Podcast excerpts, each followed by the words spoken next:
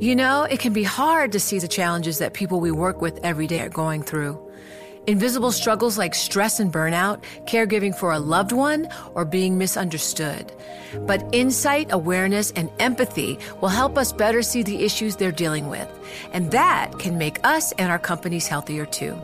I'm Holly Robinson Peete. Join us on The Visibility Gap, a new podcast presented by Cigna Healthcare. Download it wherever you get your podcasts. I'm Alex Rodriguez. And I'm Jason Kelly. From Bloomberg, this is The Deal. Each week, you'll hear us in conversation with business icons. This show will explore deal-making across sports, media, and entertainment. That is a harsh lesson in business. Sports is not and, as simple you know, I, as bringing a bunch of big names together. I didn't want to do another stomp you out speech. It opened up so many more doors. The show is called The, the Deal. Deal. Listen to The Deal wherever you get your podcasts. And watch on Bloomberg Originals, Bloomberg Television, or B T V plus. I'm Stacey Marie Ishmael, managing editor of crypto for Bloomberg News. And this is Bloomberg Crypto, a new daily Bloomberg iHeart podcast. It's Wednesday, June eighth.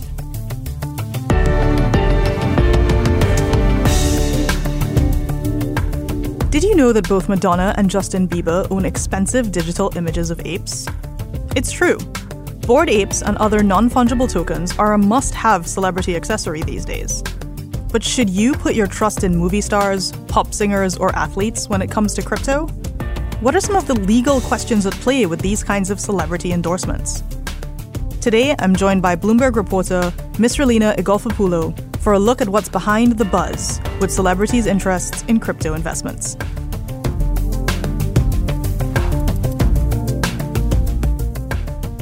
Misy Egkolfopoulou, thank you so much for joining us. It is such a delight to have you here. Thank you for having me. I am going to ask you a bunch of questions about non-fungible tokens, starting from what exactly is an N F T? So the simplest way to describe an N F T would just be to say that it's a digital image uh, that someone can purchase uh, and own on the blockchain. And so there is an address that you own as the owner of the N F T. And it essentially started with images, JPEGs, um, but, you know, it's now something that you can find in the form of, of a song mm-hmm. or an animation or really any sort of art, I would say. So an N F T, if I'm if I'm hearing you correctly, there's a couple of parts. There is the address, and then there is the asset at the end of that address. Is that fair? Yep, that's exactly it. And what you've been reporting on is that some of these assets that are largely images, largely illustrations, have been selling for tons of money? Millions. Millions. Why?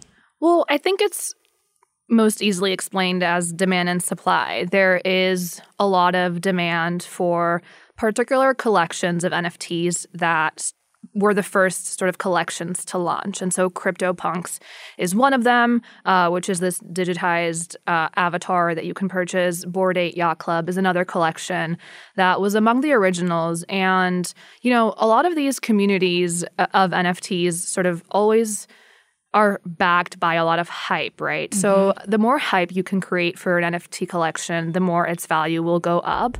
And that's where we've seen a lot of celebrities play a very crucial role because, you know, if Justin Bieber buys a Bored Ape Yacht Club, which he did, I think a lot of the community takes that as a stamp of approval, as this le- it legitimizes the collection in some sense. Because if someone as important as Justin Bieber, mm-hmm. to the eyes of so many people, to the followers, to the millions of followers that he has, uh, joins in, then that means this is an asset that's worth something. So it's almost like, you know, a sneaker drop or a Supreme drop or somebody else where you're like, this this person who is influential in my life and what I consider to be interesting and what I consider to be valuable, we're seeing that dynamic play out in N F Ts. That's exactly it. It's very much the same. I think the problem with N F Ts is no one really knows how to define them, right? Like, are they just a picture or are they a security? Security. A financial asset funded by a pool of investors who intend to profit from that asset's managers.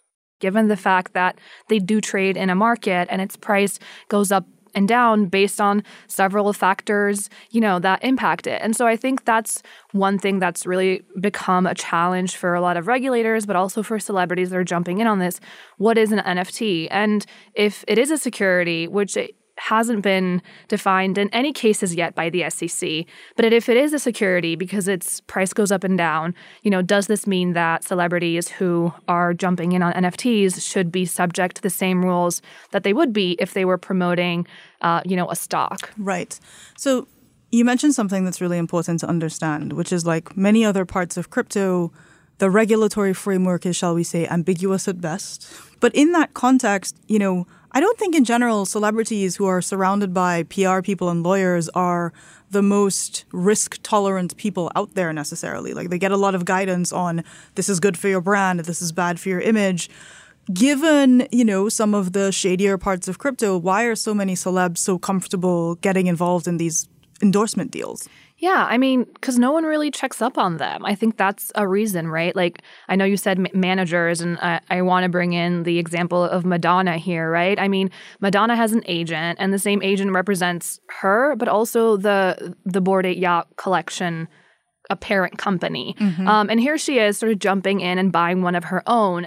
I think it's really important that people know that a lot of thought and conversation went into creating these videos. And, you know, it really, we're not saying she did anything wrong, but it really does raise that sort of um, conflict of interest. Is Madonna's agent, who's representing both her and the company that she invested in, sort of giving her guidance on the back end that we don't know about? And she really doesn't have to disclose it. Neither does, does he, because, again, the regulation has not caught on. And so if Justin Bieber buys a Bored Ape Yacht Club, which he did, for one point five million dollars. At the time, five hundred Ethereum, it's around that now as well.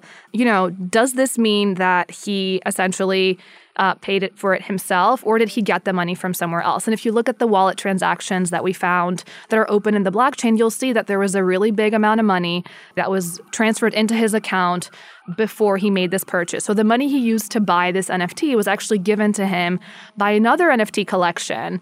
And when we asked that N F T collection, their spokesperson, to tell us why they were paying Justin Bieber, what they said was because he was a promoter of the N F T collection. It's called the Inbetweeners. And that wasn't really disclosed to anyone before uh, we sort of reported on it. And so I think that's, you know, where a conflict of interest here becomes very crucial, because if Justin Bieber is posting this N F T project called the Inbetweeners all over his Instagram, all over his Twitter, making people believe that he believes in the project but is actually being paid on the back end to do so, mm-hmm. that should be disclosed. But it actually shouldn't, because the regulation doesn't Exist require him required. to do it. Yeah.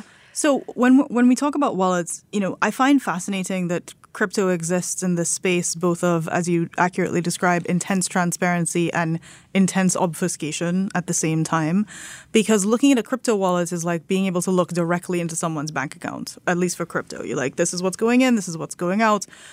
Unbelievable amounts of transparency. What you don't necessarily know is who the people are that are moving money in into, in, into a wallet and out of something.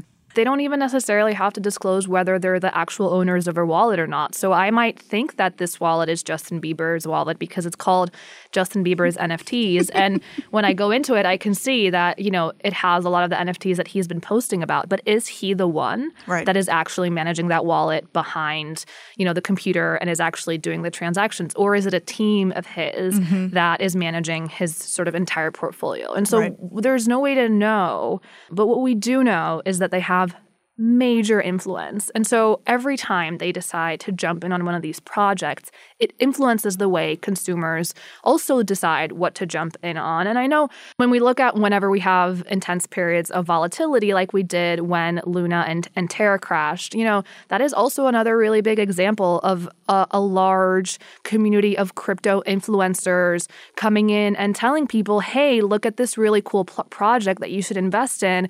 A lot of investors got into it. And, you know, after the the the, the stablecoin crashed, I think it was a learning lesson for a lot of people. Or we that, hope it's a learning lesson. We hope it's a learning lesson for a lot of people that, you know, first of all, influencers, celebrities, whoever has power in the crypto community in the form of followers has some responsibility, um, but also investors, individual crypto investors who look to these people for uh, tips on what to buy next should just be very cautious.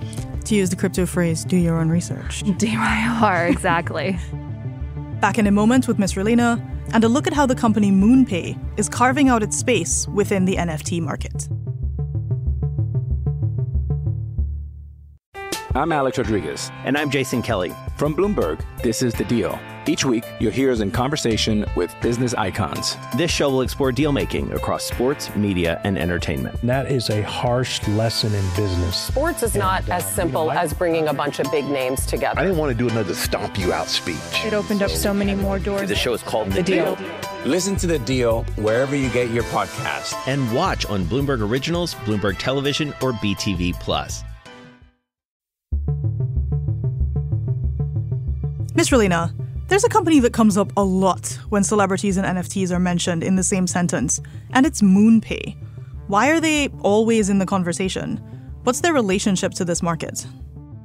Yeah, so I think the easiest way to explain what MoonPay is trying to do is, when it comes to celebrity culture in Hollywood, is to really redefine what royalties mean. And so what MoonPay, which is essentially a platform where you can buy and sell N F Ts, is hoping to do is to help celebrities take rid of the middlemen that have often sort of existed between artists and consumers, and make sure that any artwork, movie, song that they produce can be directly sold and purchased on a platform without middlemen. And this is where MoonPay sort of comes in and promises Hollywood to change the way it has functioned for, for a really long time. And there is a lot of promise to that. And, you know, there are benefits to considering how artists can take ownership of their own work and really be the ones controlling what it should cost and how it should be sold. And this is a big argument in favor of what folks like to call Web three, right? It is giving creators a much more direct relationship to their ability to monetize their work. Exactly. And here's, you know, MoonPay, this company that is trying to sort of center itself in the middle of this debate. And so in their recent uh, funding round that they announced, we saw a long list of celebrities come in and say, I will back you. And so a lot of the people that they actually raised money from were artists, producers, actors, even some athletes in there, uh, musicians, rappers. You had the whole list. When I spoke to the C E O of MoonPay for this story, and I asked him, you know, how are you guys making sure that everything that's happening is sort of on par with regulation? They, you know, they don't necessarily have an answer yet. And I think for them, it's also, you know, part of the broader Web three argument is we don't really want regulation. We we don't really want to be told by the government what to do. And so they don't even really want the government to come in and tell them how to run uh, these ideas that they have out there. We've talked a lot about consumer protection, but there is a degree to which regulation also protects the creators, right? Because one of the things that's at the very baseline of royalties is the idea of copyright and trademarks and the ability to say, I made this, this is mine, and therefore I should be able to derive value from it. And I find it so fascinating that something that is saying, hey, we'll get creators paid is simultaneously averse to a regulatory framework that could enforce the mechanism to make sure those creators are paid if, you know, a hundred different copy, um, copycats pop up overnight. Yeah, one hundred percent. I mean, it's it's it's crazy to see so much uh, sort of power and influence congregate in these companies and all these sort of new ways of doing business popping up. And you see that across the crypto community. Yet, again, the regulation isn't there to necessarily guide the way these b- businesses are being handled and the way these transactions are formed. But again, you know, it's decentralized, right? It's supposed to be um, untouched and sort of left alone to be managed by the community that uh, is a part of it. I think that it's only a matter of time before we see Uh, how this is actually going to pan out. And, uh, you know, and I think going back to the Terra Luna meltdown, that is a great example of, of uh, a situation that could prompt more oversight. And I wouldn't be surprised if we see that, um, you know, regulators coming in and taking in a closer look at stablecoins. And maybe that's what needs to happen in the next sort of celebrity N F T uh, pairing, some sort of ultimate meltdown that finally gets people to think about, you know, ways to better manage this. One of the things I find so, there's so many things about crypto that you're like, hmm, this con- directly contradicts what you just said five minutes ago. And so an example of that is these folks who are buying into, you know, Terra and Luna were partly doing it because they're like, this is not like other currencies. It has none of the disadvantages of central banks and et cetera, et cetera. And then when it collapsed, partly because it had none of the advantages of central banks, various folks who lost money are, you know, sending Twitter messages, et cetera, to some of those influencers that you mentioned saying, how are you going to help me get my money back, right? And that the idea of getting your money back is something baked into traditional finance, right? There, there's deposit insurance. There are ways to make claims. And, you know, the crypto has this sort of ha- have its cake and eat it too vibe sometimes, where they only want the best of the things and the, and are unwilling to accept any of the constraints. Yeah, definitely. I think that when you invest in something that has the word, you know, stable in it, you assume that there is some sort of stability in it. And I think that, you know, I don't, I think that's okay. I think that a lot of people go into a lot of these investments not necessarily understanding the way they function. And hey, I get it. It's not easy. I mean, understanding the way Terra and Luna actually functions is, is quite complicated mm-hmm. for your average investor. I right? mean, even for sophisticated ones. Yeah, I mean, I had to report on this story, and just to get to the bottom of like what it actually all is and how it functions, I mean, was a challenge just for us trying to do our jobs, you know? Mm-hmm. And so I think that um, going into different investment or asset classes that you don't necessarily understand uh, is is is a very sort of difficult um, part of, of investing in crypto. And I think that, you know, you have a lot of these influencers that have remained quiet since the the the the, the Terra Luna uh, meltdown, which I think is, you know, again, something you're gonna have to see Uh, change eventually, because there needs to be, you know, repercussions. There's no in, accountability right now. Or accountability for anyone who has openly said, like, hey, this is the coolest project that you should be investing in right now. You you do so. And and then when it all goes, you know, down the drain, um, where what is the accountability that these people should be facing, and how responsible are they? Um, and so I think those are things that investors going into the space should be considering. And going back to N F Ts, you know, if your favorite celebrity buys an N F T, um, know that it could go well, but it also couldn't. So one of the things I hear in crypto is there's this kind of dif- difference between like crypto Kickstarters, which is a bunch of people get together and they try to buy the Constitution. Mm-hmm. And then there is, you know, I remember a story, there's this group of writers mm-hmm. who are, you know, trying to create an N F T of a novel. Yeah, Jenkins the Valet. At. Exactly. Jenkins is really cool. That's a great example of an N F T. And so essentially, the easiest way to explain it is these two former writers bought one of the Bored Ape Yacht Club um, N F Ts, made it into this character called Jenkins. They really thought he looked like a valet because of his accessories, so they named him Jenkins the Valet.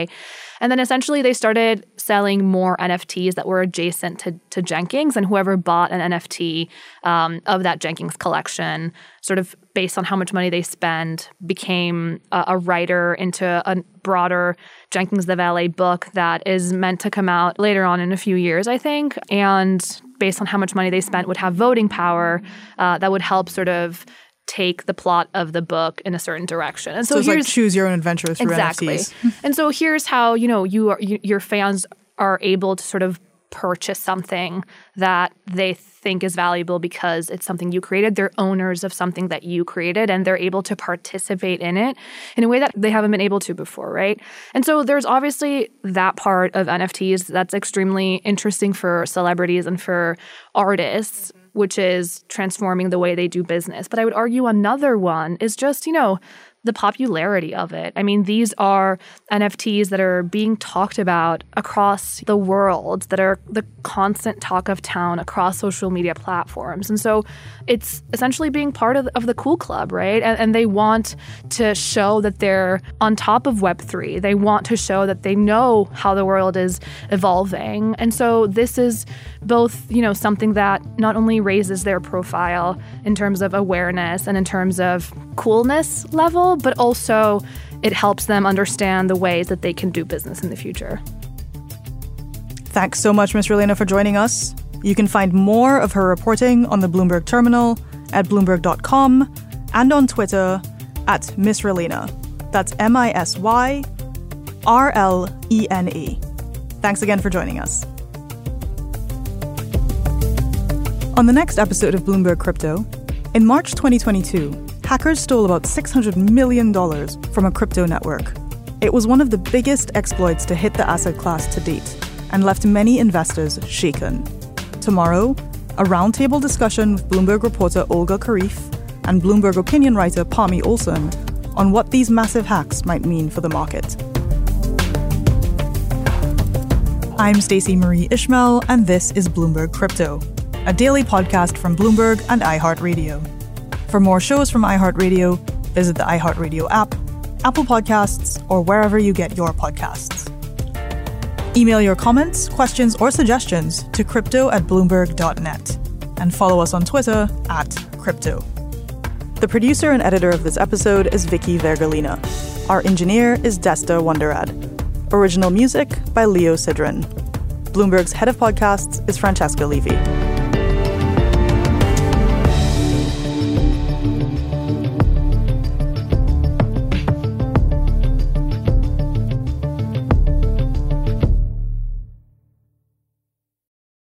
The countdown has begun. From May fourteenth to sixteenth, a thousand global leaders will gather in Doha for the Qatar Economic Forum powered by Bloomberg. Join heads of state, influential ministers, and leading C E Os to make new connections, gain unique insights, and uncover valuable opportunities in one of the world's most rapidly rising regions. Request your invite for this exclusive event at Qatar Economic Forum dot com.